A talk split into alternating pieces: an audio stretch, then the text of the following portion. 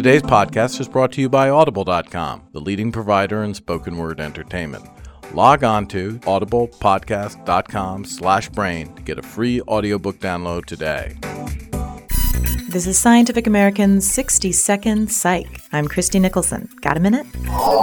When a car skids out on black ice, or when the Tiffany vase is in free fall to the marble floor, or when you watch the North Tower go up in flames, you know, time appears to go in slow motion. We'd swear our brains perceive time differently during crisis, but is it true? Scientists at the Baylor College of Medicine say no, perception remains the same whether we're lounging by the fireside or being attacked by a bison. They had 20 volunteers free fall 150 feet into a net.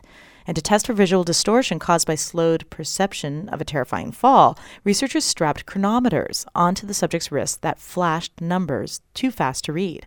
They theorized that if we actually see more due to slowed time in the midst of a disaster, then subjects should be able to read the numbers.